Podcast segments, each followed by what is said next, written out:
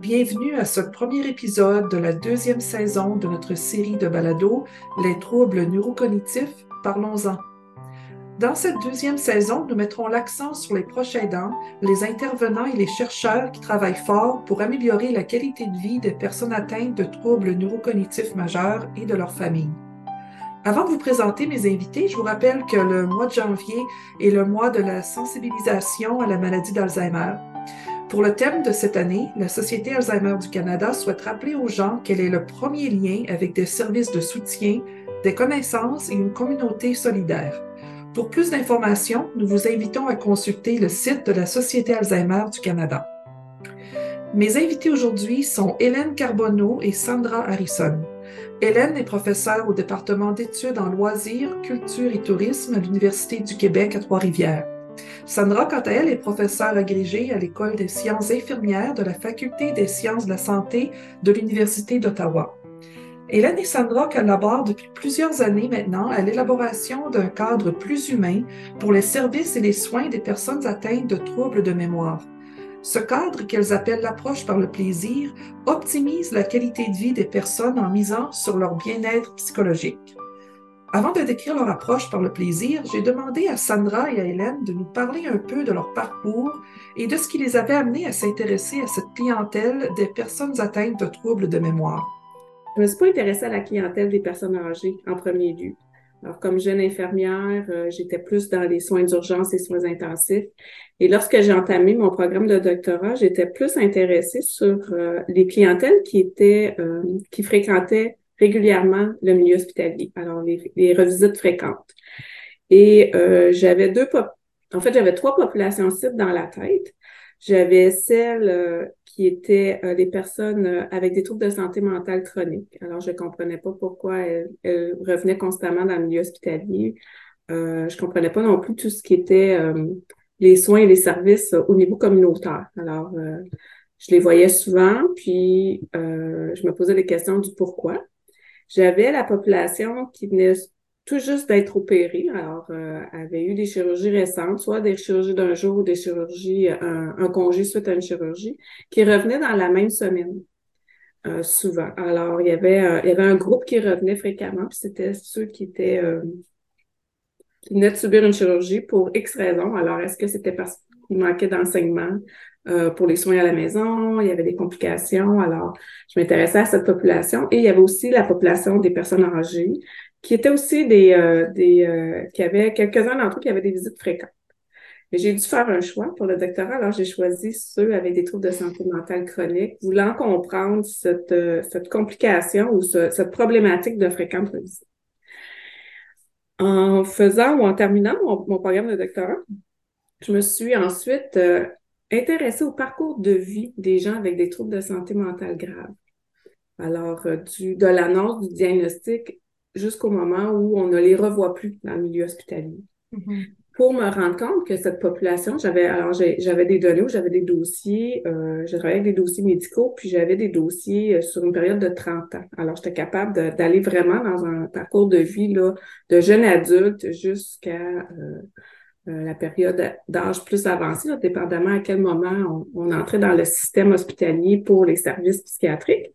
Et en fin de parcours, il y avait une, un certain groupe de personnes qui recevaient des diagnostics avec euh, de la démence, alors des diagnostics de démence, de troubles de mémoire.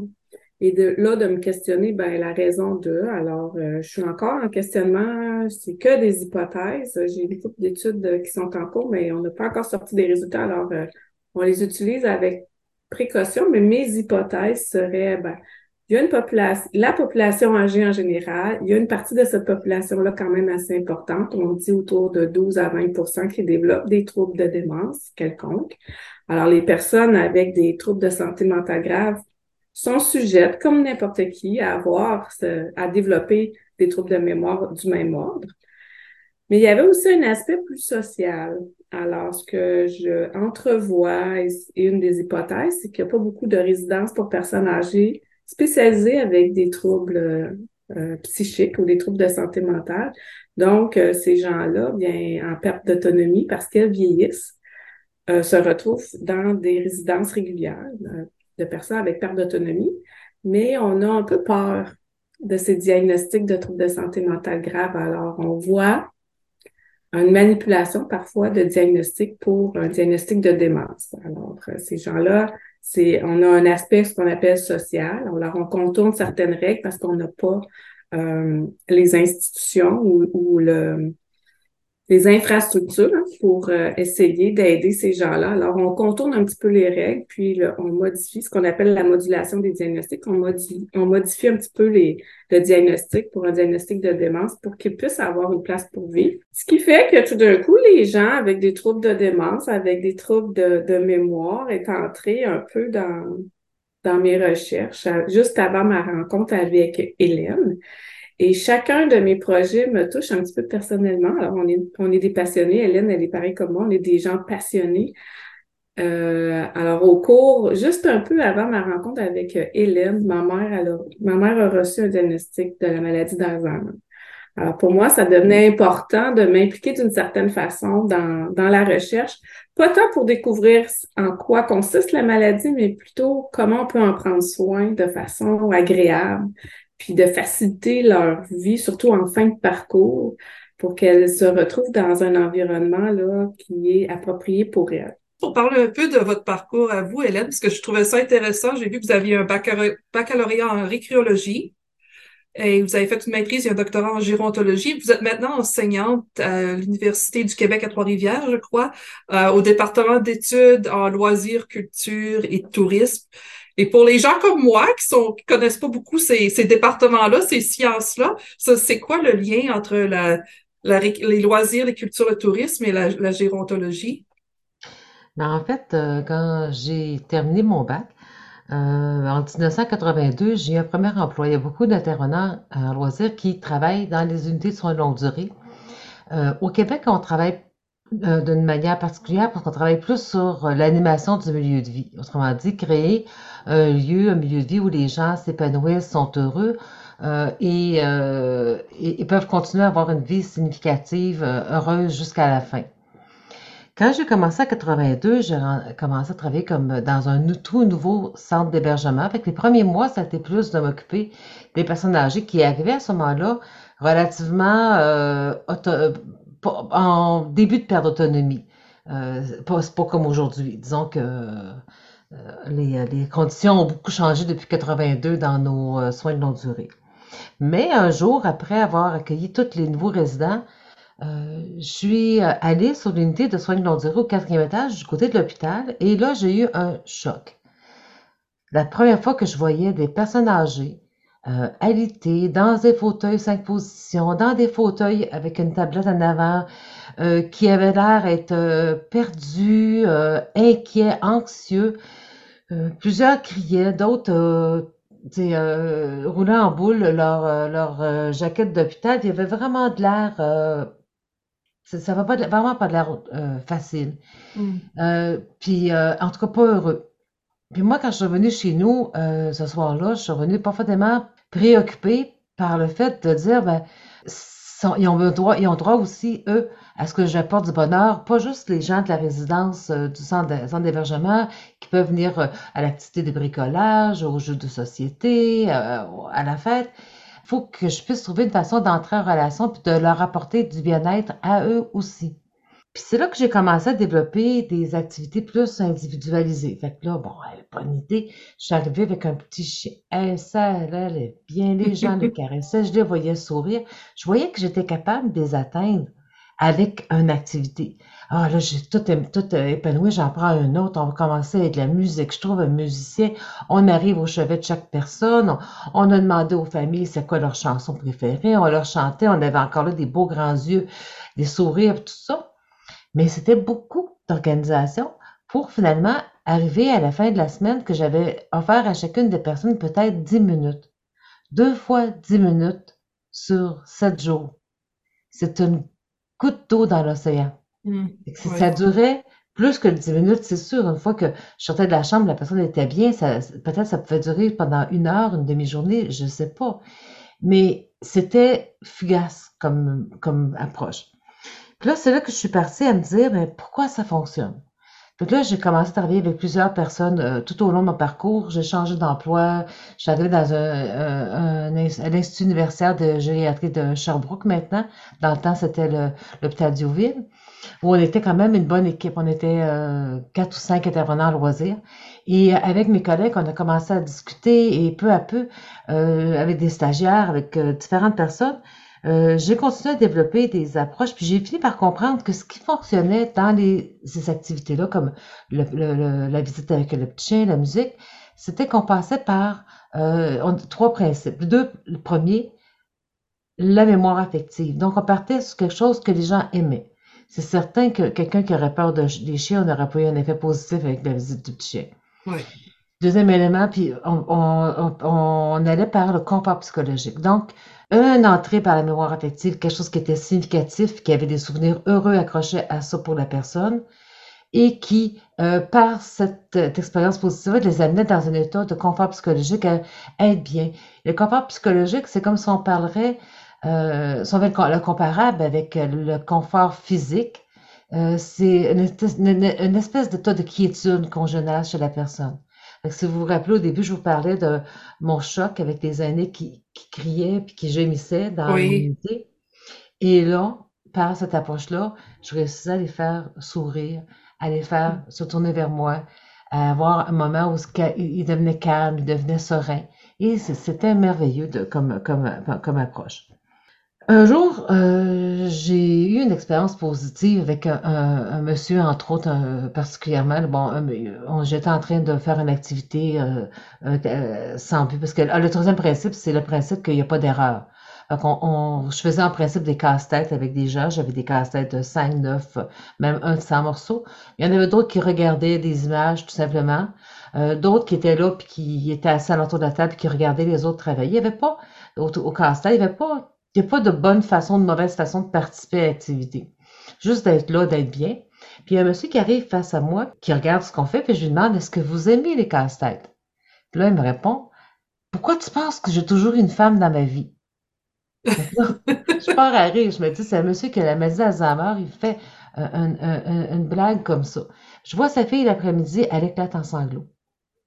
Puis là, j'ai réalisé qu'elle, puis les autres membres de famille, souvent quand ils venaient, la personne devenait euh, désorganisée parce qu'elle essayait de lui, de, lui faire faire une activité, mais selon les règles établies euh, de jeu de cartes ou de ça de ça, ça créait de l'anxiété. Puis à un moment donné, tout finissait euh, négativement.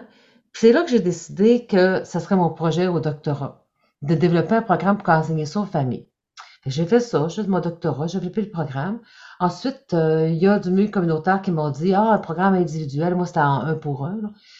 Pas rentable. Fait que là, j'ai développé une approche de groupe, on l'a on l'a développé, on l'a, euh, on a fait des formations. Puis là, il y a un autre groupe qui est encore venu me chercher, un groupe de Coansville, puis qui nous ont dit, nous autres, ce qui nous intéresse, c'est pas ton programme, c'est ta philosophie, l'approche par le plaisir hmm. qui nous intéresse. Puis là, on a commencé à voir comment on pouvait appliquer cette approche-là euh, du maintien à domicile, les dames qui allaient faire du répit à domicile, jusqu'aux soins de longue durée avec les préposés bénéficiaires. C'était le début de la belle aventure de l'approche par le plaisir qui devient pas une activité à réaliser avec quelqu'un, qui devient un moyen d'entrer en relation d'une façon positive, significative, puis qui génère du bien-être chez la personne atteinte de troubles cognitifs. Oui. Donc là, je suis dans ça. On l'a implanté à un endroit avec, bon, on avait fait un premier essai dans un CHSLD avec des résultats extraordinaires, les préposés étaient emballés. Puis là, on l'implante dans un autre milieu puis là, ça fonctionne pas. Euh, la personne en loisir qui l'implantait donnait des ordres aux préposés, elle les utilisait comme euh, des employés pour aller animer les personnes. Donc, elle avait ramené l'activité, l'approche à une activité à faire avec quelqu'un et non pas un moyen pour le préposé d'entrer en relation positivement avec la personne. Puis là, ça n'a vraiment pas fonctionné dans ce milieu-là, ça s'est pas implanté, il y a eu beaucoup de résistance, puis tout ça. Et j'étais sur cette espèce de questionnement-là quand la vie m'a permis de rencontrer Sandra. Cette belle rencontre entre Sandra et Hélène a eu lieu lors d'une journée spéciale à l'Université du Québec à Trois-Rivières qui réunissait tous les chercheurs qui s'intéressent à la santé. Quand Sandra a exprimé beaucoup d'enthousiasme pour le projet de recherche d'Hélène, Hélène a tout de suite su qu'elle venait de trouver sa perle rare. Une autre passionnée comme elle, avec qui elle éprouverait beaucoup de plaisir à travailler son approche par le plaisir. Dans le passage qui suit, Sandra explique en quoi consiste cette approche par le plaisir. Alors, ben, l'approche par le plaisir, euh, Hélène, elle a déjà donné quelques petits concepts euh, en discutant, mais on peut en rajouter quelques-uns.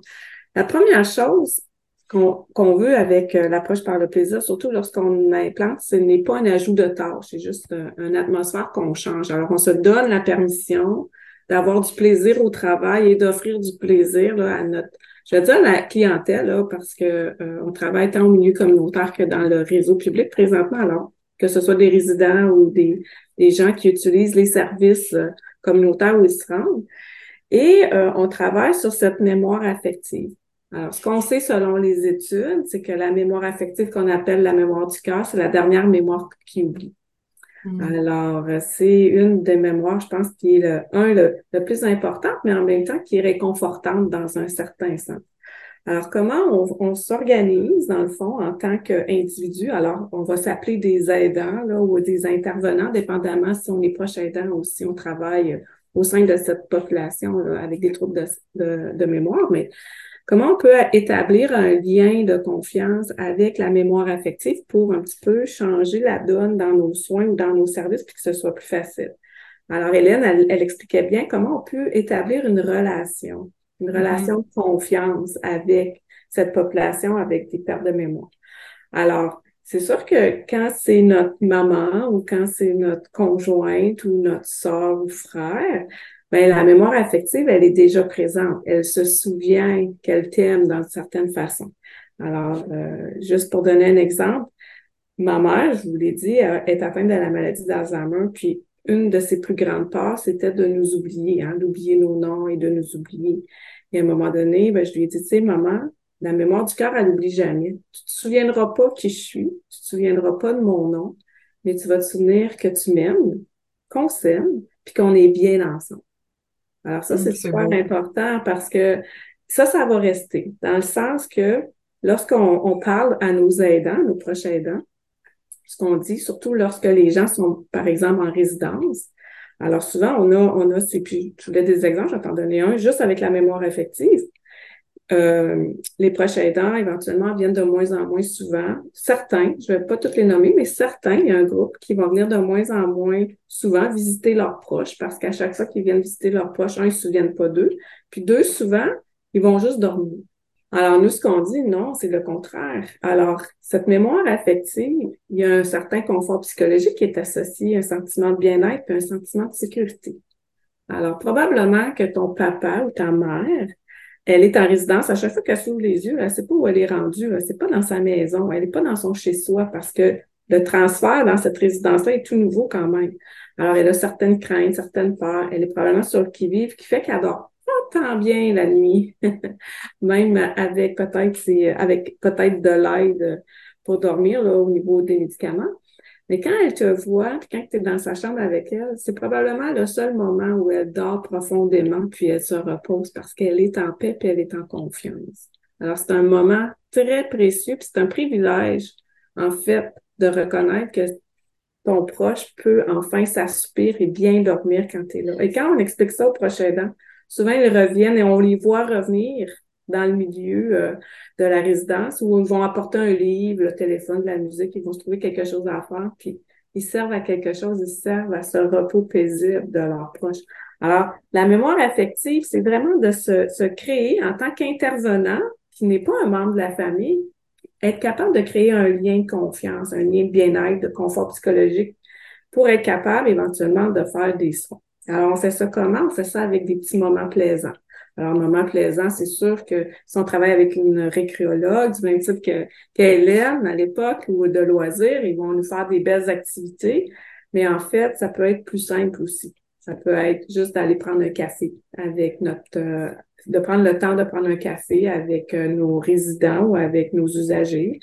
On peut euh, chanter des chansons qu'ils aiment, mettre de la musique qu'ils aiment. Ma mère, je reviens à ma mère, son oiseau préféré, c'est le cardinal. Depuis que je suis toute petite, chaque fois qu'elle voit un cardinal, elle dit Oh, mon cardinal revient au printemps, puis Oh, mon cardinal, il part à, l'hiver. Le chant du cardinal la fait automatiquement sortir dehors. elle le fait encore. Alors, mettre, parler de cet oiseau, parler, lui montrer des photos, lui montrer dehors que l'oiseau est là. Pour elle, c'est un moment plaisant. Alors, le moment plaisant, puis on ajoute aussi de se situer dans le moment présent. Alors, le moment présent, non pas dans le 2022, là, on est au mois de novembre 2022, mais dans leur moment présent. Ils sont à quel moment? Alors, je donne un autre exemple. Le, grand-père à mon mari, 97 ans, il est décédé il y a quelques années, commence à avoir des pertes de mémoire, puis il reconnaît pas ses enfants. C'est traumatisant pour les enfants, mais les ongles et les tantes. Puis à un moment donné, on y va. Puis quand on parle avec lui, il a 19 ans, puis il fait de la course automobile.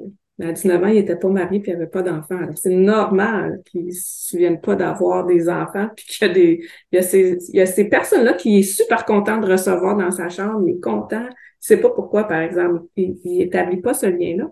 Mais quand on lui parle de sa dernière course automobile qui est la veille, qui a perdu, mais presque, presque gagné, là, pouf, on est en conversation pendant une heure et deux heures où on a toute son attention, puis là, il nous raconte ces fameuses courses. Alors, on a mis des photos de, de lui avec sa voiture de course quand il avait 19 ans, puis là, là, on a un sujet de conversation où on peut dialoguer et non de la température qu'il fait aujourd'hui, puis d'essayer de le mettre sur les nouvelles de maintenant. Alors, on utilise beaucoup ce moment présent et cette approche sans erreur. Alors, sans erreur pour la personne qui est aidée, la personne qui est atteinte de troubles de mémoire, mais sans erreur pour nous aussi. On a le droit d'essayer des choses et que ça fonctionne pas. Puis euh, quand on a quelque chose qui fonctionne, on le partage. Il faut surtout pas le garder juste pour nous. Alors on le partage à tous euh, les acteurs qui vont naviguer autour de notre proche ou de notre personne qu'on prend soin. Alors ça aussi, c'est important, le partage, parce qu'on veut pas devenir la personne préférée de Monsieur Robert, que juste moi que ça fonctionne.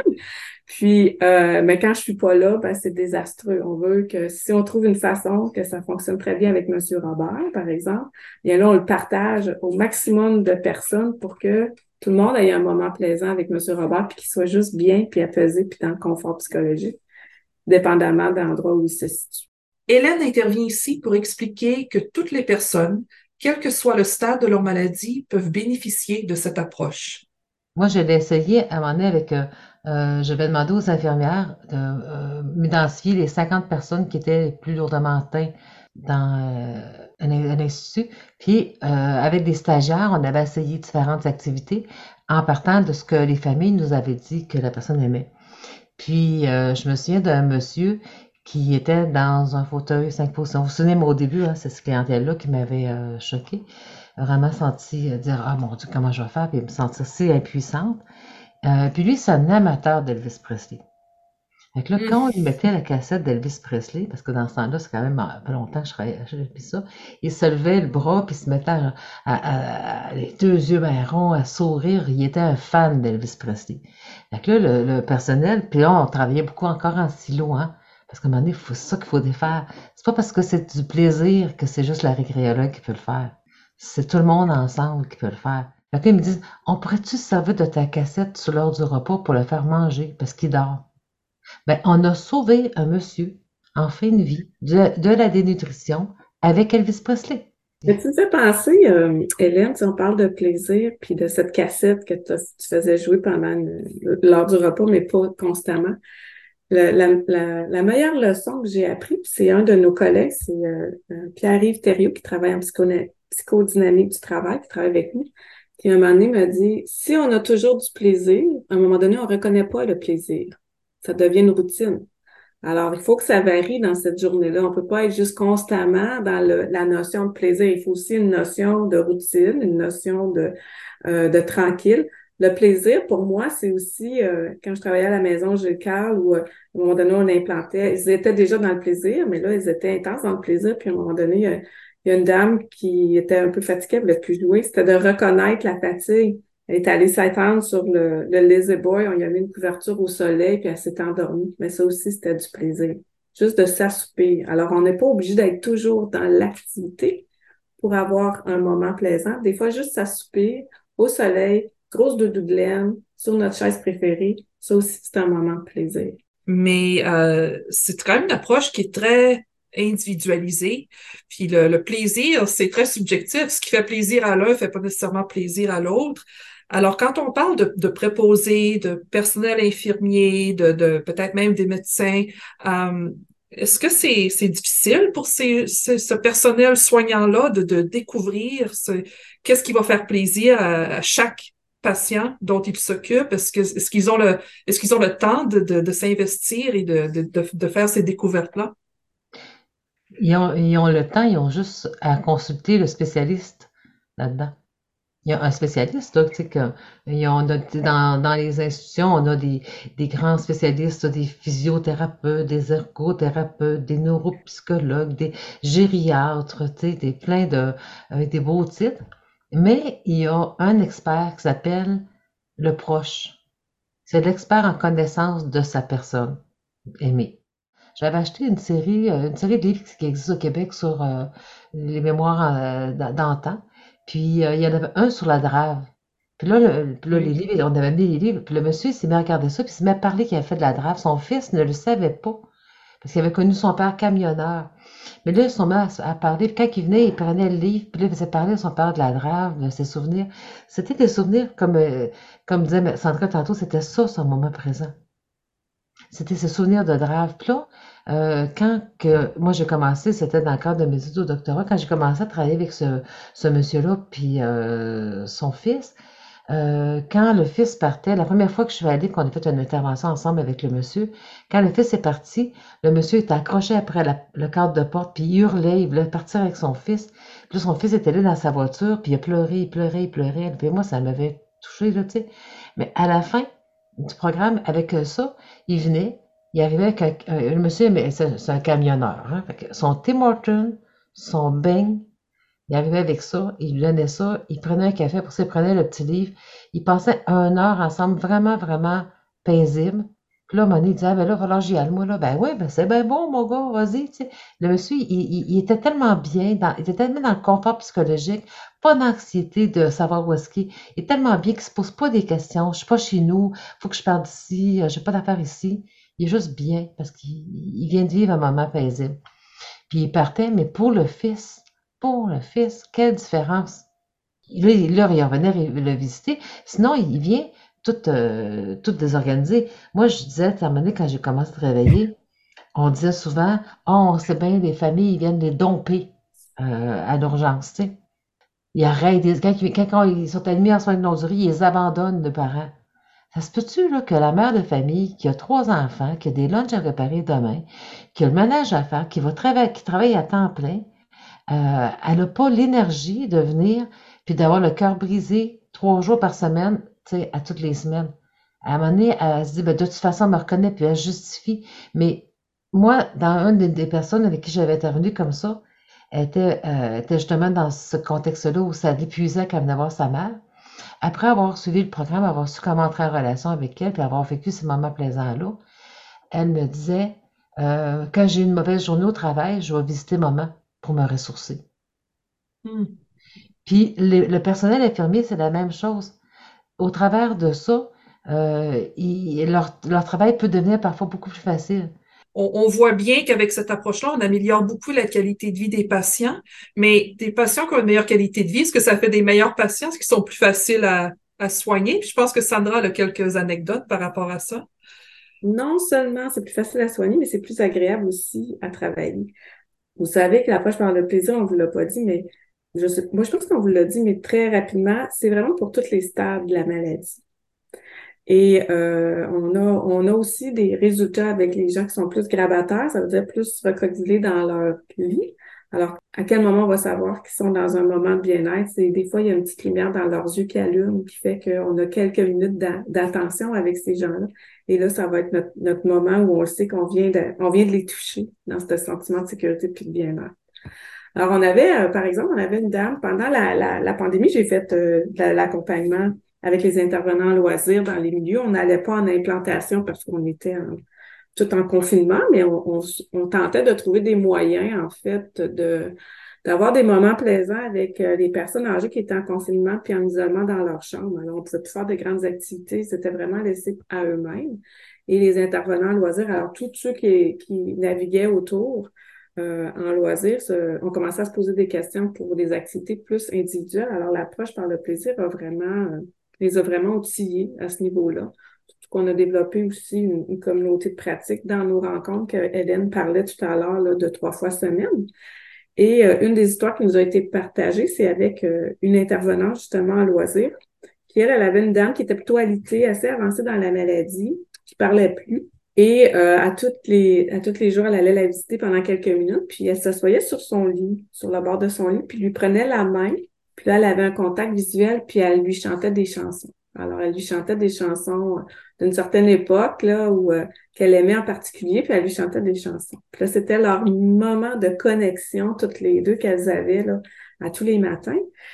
Et à un moment donné, l'infirmière a approché euh, l'intervenante, lui a dit, ben, je dois aller prendre une prise de sang à cette dame-là, mais c'est une dame qui est très résistante. Alors, malgré le fait qu'elle est dans le lit, elle se débat, elle, elle donne des coups, elle crie, parle pas, mais elle est capable de crier. Et euh, c'est toujours compliqué. Alors, l'infirmière explique à l'intervenante, tu sais, ça me prend deux puis trois personnes pour la tenir, pour l'immobiliser, pour que je sois capable de prendre la prise de sang. C'est sûr que, étant donné qu'elle se débat, ben, je rate tout le temps mon cou, au moins une, deux, puis des fois mm. trois fois. Alors, c'est douloureux pour elle. C'est stressant pour moi parce que juste de penser qu'il faut que j'aille piquer, prendre la prise de sang à la patiente, à la résidente, ben, je suis déjà stressée en partant, puis je suis même pas rentrée dans la ben chambre. oui. Fait que là, elle dit, t'arrêtes pas de parler là, de ton approche, là, que ça fait des miracles. Elle dit, ça te tente-tu, on va l'essayer. Alors, euh, l'intervenante, elle s'appelle Andréane. Je vais utiliser son nom parce que j'utilise son histoire, puis j'ai la permission de l'utiliser, son histoire. Alors, Andréane, elle dit, pas de problème. Elle dit, je vais rentrer dans la chambre avant. Je vais m'installer comme d'habitude, je vais prendre la main, puis je vais commencer à chanter. Puis tu rentreras dans la chambre après. Je vais lui dire à la patiente que tu viens prendre une prise de sang. Tu t'installeras, puis tu t'avertiras, on va voir comment ça fonctionne. Euh, alors, elle, commence à chanter, ont ce moment de connexion, puis l'infirmière rentre. Alors, Andréane a dit, bon, l'infirmière est ici pour prendre une prise de sang, là, Madame Intel. Elle va s'installer. Mais continue de chanter. L'infirmière met le garrot, désinfecte, la patiente, elle bouge pas du tout.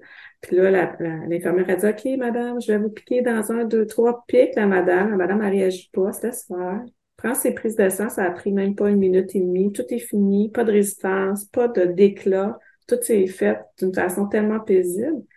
L'infirmière, elle a terminé et elle a dit, qu'est-ce que je viens de vivre là? Et là, Andréane était tellement fière, elle a dit, là, tu viens de vivre l'approche par le plaisir. Alors, ça n'a pas pris, ça a pris qu'une infirmière avec l'intervenante en loisir, parce que c'est l'intervenante en loisir qui avait la connexion, ce lien affectif, avec cette mémoire affective qu'on parlait. ça n'a pris qu'une infirmière au lieu d'une infirmière de préposée. Ça a pris une minute et demie, trois minutes au lieu d'une quinzaine de minutes. Zéro cri, zéro résistance, tout s'est fait en douceur. Une idée qui m'est venue à l'esprit, Sandra, quand vous me racontiez l'histoire de, la prise de sang, c'est que, évidemment, euh, maintenant, avec cette approche-là, c'est un moment beaucoup moins traumatisant, beaucoup moins violent euh, pour le patient. Mais ce, qui me vient à l'esprit, c'est qu'on on entend souvent dire dans les médias que le métier d'infirmière, ça peut être un métier très difficile. Les infirmières se font parfois violenter. Et si les patients sont moins stressés, est-ce que ça protège aussi le personnel soignant contre des agressions qui sont faites consciemment ou non? Ben, tout à fait. Puis, tu sais, il faut aussi qu'on. C'est vrai que c'est un, un, environnement qui devient violent pour le surplus de tâches, le surplus de travail, le manque d'infirmières, le manque de personnel. Mais il y a une, la majorité de ces actes de violence sont faits inconsciemment. C'est pas consciemment, c'est par la résistance, c'est parce que tu me fais mal, donc je donne, j'évite, je, je donne un. Tu réagis. Je pousse, je, je réagis. Alors juste, je pense que oui, c'est une bonne peut-être qu'il faudrait aussi mesurer ça. Euh, ça serait intéressant de mesurer si ça diminue les actes de violence, surtout inconscients, là. même peut-être conscients. Les études qui ont été faites en psychodynamique du travail, euh, bon, la psychodynamique du travail, euh, la première fois que, Pierre-Yves en a parlé, il parlait des sources de souffrance et de plaisir au travail. Ben, on a une espèce de culture que le travail, il faut que ça soit désagréable, on dirait. On dirait que c'est. Euh, moi, ça n'a jamais été ça dans ma vie. Je me, je, me compte chanceuse de, chaque jour me lever contente d'aller travailler, puis c'est pas une source de souffrance dans ma vie. Quoique, c'est sûr que des fois, c'est plus souffrant si euh, j'ai euh, 100, euh, travaux à corriger. Mais dans les, dans les unités sur long durée, moi, ce que je me souviens dans le temps, c'est comme si on n'avait pas le droit de rire On n'avait pas le droit d'être heureux. Si quelqu'un avait l'air de rire, euh, je, je vois des remarques se, dire Mon Dieu, t'as l'air de toutes tes affaires, t'as le temps de rire un matin, toi? Comme si rire, ça prenait plus de temps qu'on se déplace que de se déplacer en chiolant. C'est pas, prend pas, pas plus de temps, ça. Je n'ai pas besoin d'études pour, faire, pour, pour démontrer ça. Et ce qu'on ce qu'on a démontré aussi avec Pierre, avec les petites études qu'on a faites au début, qui ont donné le goût d'aller plus loin puis de vraiment voir dans un contexte organisationnel, c'est que ça permettait aux gens d'avoir un, sens plus positif au travail. Juste ça, c'est une grosse, une grosse différence. On propose, euh, je vais juste pousser sur ce que tu dis, Hélène, on propose vraiment un changement de philosophie, un changement de voir les choses. Hein. Dans les professionnels de la santé, on apprend que les troubles cognitifs, c'est très défaitiste, c'est quelque chose de très négatif. On voit pas, il n'y a pas de, il a pas de remède, hein, ils ne deviendront pas mieux, ça va juste être dans le déclin. Donc, c'est quelque chose de très pessimiste où ils perdent, ces personnes-là perdent leur indépendance au fil du temps. Alors, on a un regard très noir par rapport à cette maladie. Moi, la première, quand j'ai, euh, avant de rencontrer Hélène, je pense que c'est ça qui m'a le plus touchée, Hélène, quand tu, euh, tu m'as parlé de ton projet, c'est que j'avais jamais réfléchi à cette maladie-là, à, ce, à cette condition avec les pertes de mémoire comme quelque chose qui pouvait être le fun et, et, euh, et plaisant. Et ma, première implantation que j'ai été impliquée, c'est dans le réseau des maisons Gilles C'était la maison Gilles où c'est une maison de répit pour les aidants. Puis je suis arrivée, puis c'était le party.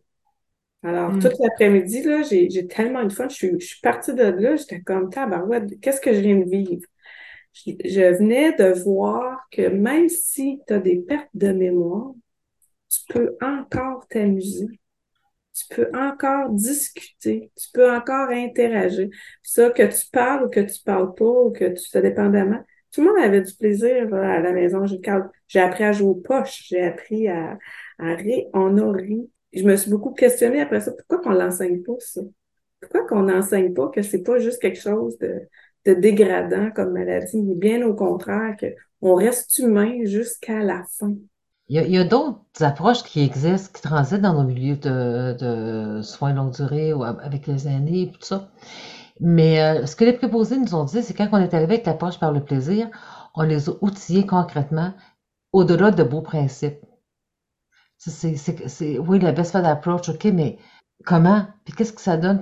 C'est euh, ce qu'on trouvait intéressant. C'est comme en continuité avec des travaux qui se font depuis des années dans les soins de durée et qui font juste amener le truc un peu plus loin, outiller les jeunes de façon concrète, outiller les, euh, et aussi donner du sens aux aidants. Tu sais, moi, je pense, euh, une fois, je faisais un groupe de discussion parce que l'approche, on l'enseigne aux aidants qui sont encore à domicile avec leurs proches, puis qui l'utilisent pour créer plus de moments plaisants quotidiens avec leurs proches, puis euh, plutôt que de juste essayer d'enlever le fardeau du rôle d'aidant, moi, j'essaie de rajouter des éléments positifs du rôle d'aidant. Les éléments positifs du rôle d'aidant sont dans le sourire de ton proche. Hélène, j'ai l'impression que c'est une conversation qui va beaucoup, beaucoup intéresser nos auditeurs. S'il y a des gens qui sont directeurs de CHSLD ou même des proches aidants qui s'occupent euh, d'un être cher à la maison et qui voudraient euh, déployer cette approche-là dans leur propre euh, approche, est-ce qu'il y a, je sais que Sandra a parlé de formation, donc comment on entre en contact avec vous? Je, je, pense que vous avez, Hélène, vous avez publié, vous avez écrit un guide. Mais comment on peut en apprendre plus sur cette approche et l'appliquer dans, ce, dans sa vie personnelle ou dans ses soins? On a un guide pour les aidants qui existe en français et en anglais. Puis, on a euh, le, le, guide d'animation pour ce qui est du groupe avec les aidants, ça existe. Il y a des formations qui existent, qui sont montées. Euh, on a aussi développé un guide sur l'approche par le plaisir pour euh, les, les personnels soignants. Puis là, ben, le projet que Sandra porte actuellement, c'est pour développer des outils de formation. Euh, c'est sûr qu'on ne peut pas juste prendre quelque chose, le lire. Il y a quelque chose de plus que ça. Faut comme il y a, besoin de l'espèce de contact de formation. Puis c'est ce qu'on veut développer dans les euh, prochaines années, de rendre ça pérenne.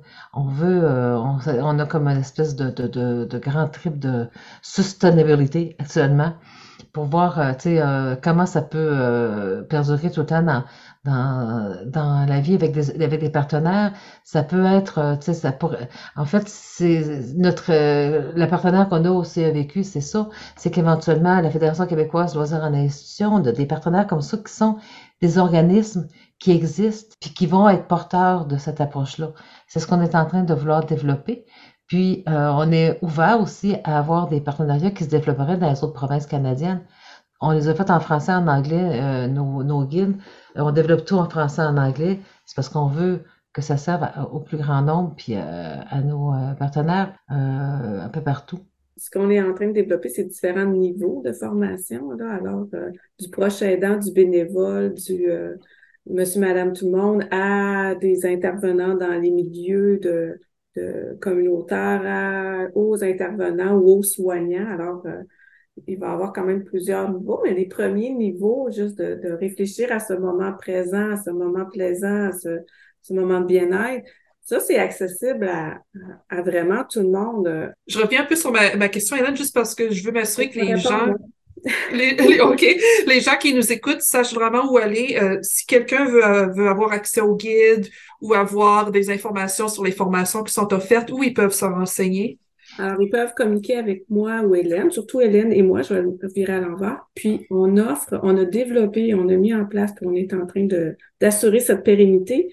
Alors, pour tous les milieux communautaires ou euh, qui, qui œuvrent dans la communauté et non dans le réseau, euh, le réseau de la santé, euh, on a, ben, en fait, Hélène a développé le programme Ensemble pour le plaisir, Together for Fun.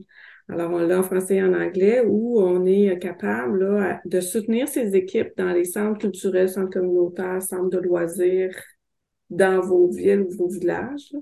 Alors, euh, on a travaillé, ça fait quatre ans qu'on le met en implantation. Ça a été euh, justement euh, subventionné par l'Agence de santé publique Canada. Alors, on termine cette année cette fin de projet, mais on termine avec un programme bien ficelé avec plusieurs outils qu'on est capable de transposer et de donner à certains, euh, avec un minimum d'accompagnement, à ceux qui seraient intéressés à l'implanter dans leur communauté. Euh, alors ça, ce serait plus pour les gens qui sont à domicile ou euh, et, pour alléger les, soins à domicile ou pour allergie, cette relation aidant-aider quand on a des, des aidants qui sont soit conjoints, conjoints, famille, etc.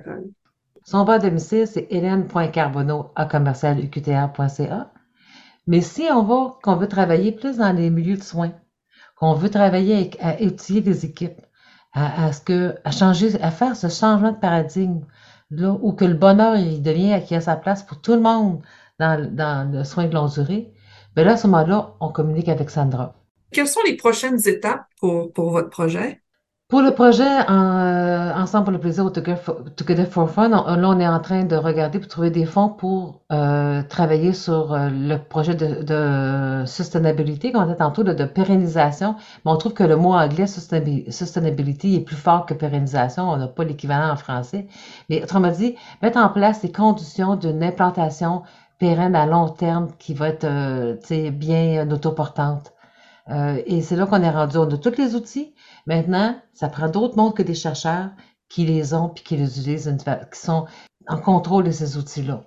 Ça, c'est pour le programme. Puis l'autre, ben, l'autre projet, c'est plus euh, Sandra. L'approche par le plaisir, c'est plus la philosophie de soins et de services. Là. Alors, euh, l'approche par le plaisir qui est moins active sur un programme, euh, plus pour un changement de culture dans les milieux de soins. Alors, avec le CIUS de la capitale nationale, on a, grâce à une subvention du CRSH, développer un plan d'implantation. Euh, maintenant, on est à la recherche de, on fait des demandes de subvention pour l'implanter, alors le tester. L'implanter, euh, au Québec, on a les CHSLD, les résidences euh, pour personnes en perte d'autonomie. Et on a aussi les maisons des aînés, qui est une nouvelle type de maison alternative, maison des aînés alternative. Alors, le but, c'est d'implanter dans un CHSLD et dans une maison pour que l'année suivante, on voit si le CHSLD qui est implanté peut aller lui-même l'implanter dans un autre CHSLD pour euh, d'ici cinq ans que le CIUS de la capitale nationale puisse aller implanter dans un autre CIUS, puis qu'éventuellement, ben, on sort aussi des provinces. Alors, pour qu'ils soient, qu'ils deviennent tous autonomes dans cette implantation, puis dans cette, euh, pour s'approprier de l'approche par le plaisir sans nécessairement avoir l'équipe de recherche qui soit jamais loin, mais qui peut pas faire tout le Québec ou tout le Canada ou qui peut pas s'en aller en Europe tous en même temps parce qu'on a plein d'autres choses à faire, moi puis d'autres projets, mais ça s'en vient tranquillement là, dans les milieux, fait qu'on est très contents, très excités. Puis les milieux nous attendent avec impatience, fait que ça, ça, ça ajoute euh, beaucoup de bonheur dans nos projets. Hein? La plus grande joie, c'est quand moi je vois, par exemple, ici, euh, le centre Multiplus qui l'offre depuis sept ans. Quand j'entends les animateurs qui, euh, au début, avaient peur, se disaient, ben non, je ne pourrais jamais animer l'activité avec quelqu'un qui a des atteintes neurocognitives, là, c'est bien trop compliqué. Euh, se sentir à l'aise, puis découvrir ça, que mon Dieu, je, puis, créer plein d'activités par eux-mêmes par après, puis de voir qu'ils portent en eux-mêmes après, là. Ingrid, j'aimerais juste conclure avec, on a, on a une résidente qui fait partie du comité pilote et euh, quand elle est rentrée, elle est rentrée dans la résidence pour personnes âgées en pleine COVID avec des troubles, avec des pertes d'autonomie, mais plus d'ordre physique. Puis elle a dit, quand je suis arrivée, j'étais déprimée, je voulais mourir et j'ai été reçue dans le plaisir, dans le fun et ça m'a redonné le goût à la vie. Oh, c'est beau. Là, elle s'implique ardemment dans ce déploiement de l'approche par des plaisirs au sein des CHSLD de Québec. Alors, on a des beaux témoignages, on sait que ça fonctionne. Ça s'est bâti avec plein de gens, mais aussi avec des gens qui ont cru en nous et qui nous ont donné des sous. Il y a la fondation de l'Institut universitaire de gériatrie de Sherbrooke qui m'avait donné une bourse, euh, ben, une subvention de recherche pendant mes études de doctorat le secrétariat aux aînés qui nous a, euh, du gouvernement du Québec qui nous a euh, soutenus avec un projet CIRA. On a eu d'autres aussi euh, projets euh, avec les centres, euh, les CRI, le Centre régional de développement ou de, de, de je ne sais plus de, ce que ça veut dire, mais c'est aussi du gouvernement du Québec. quand on a voulu travailler avec les organismes communautaires, c'est eux qui l'ont eu. On a eu le Réseau québécois de recherche au vieillissement qui nous a soutenus pour développer le continuum de services, transposer l'approche en un pour un, en, groupe à une approche, euh, une philosophie qui sert au, euh, personnel. Puis on a eu la chance, c'était Public du Canada, avec qui on termine actuellement le gros projet, qui nous a permis de, de, de développer nos outils, développer plein de capsules vidéo pour euh, euh utiliser, pour transmettre le contenu, tout ça. Euh, et ben maintenant, mon espoir, un site web en français, en anglais, et mon espoir, c'est que tout ça, ben, ça soit utilisé par plein de monde, puis que ça fasse euh, en sorte qu'on ait euh, une quantité de plus en plus grande d'aînés euh, qui vont finir leur vie et d'aidants qui vont finir leur vie dans le bonheur. Hélène, j'aimerais rajouter, vivez vos moments de bonheur, en ayez conscience, puis partagez-le avec vos proches pour qu'ils puissent éventuellement nous le dire à nous quand on va prendre soin de vous. Partagez ce qui vous fait plaisir. C'est ce qui conclut cet épisode de notre balado. Nous remercions encore nos invités Hélène Carbonneau et Sandra Harrison pour ce bel entretien. Je vais toujours me rappeler de ces mots de Sandra qui a dit à sa mère La mémoire du cœur, elle n'oublie jamais. Tu ne te souviendras pas de qui je suis, tu te souviendras pas de mon nom, mais tu vas te souvenir que tu m'aimes, qu'on s'aime et qu'on est bien ensemble. Je pense que ces mots vont agir comme un baume sur le cœur de tous ceux et celles qui ont un proche atteint de troubles de mémoire. Pour en apprendre plus sur cette approche par le plaisir, les organismes communautaires et les proches aidants peuvent communiquer directement avec Hélène, tandis que les organismes du réseau de la santé peuvent communiquer avec Sandra. Les adresses courriels de Sandra et Hélène sont disponibles sur notre site Web. Nous remercions notre partenaire institutionnel, le Centre d'éducation et de recherche sur le vieillissement et la santé de l'Université Lakehead à Thunder Bay, Ontario, ainsi que l'Agence de la santé publique du Canada pour leur soutien financier. Cette série de balados est produite par Joanne Chalifour, chargée de projet, Daniel Hubert, ingénieur du son, et votre animatrice Ingrid Gagnon. Pour plus d'informations sur notre série, veuillez consulter notre site web au www dementiadialogue.ca. Merci encore d'avoir été des nôtres.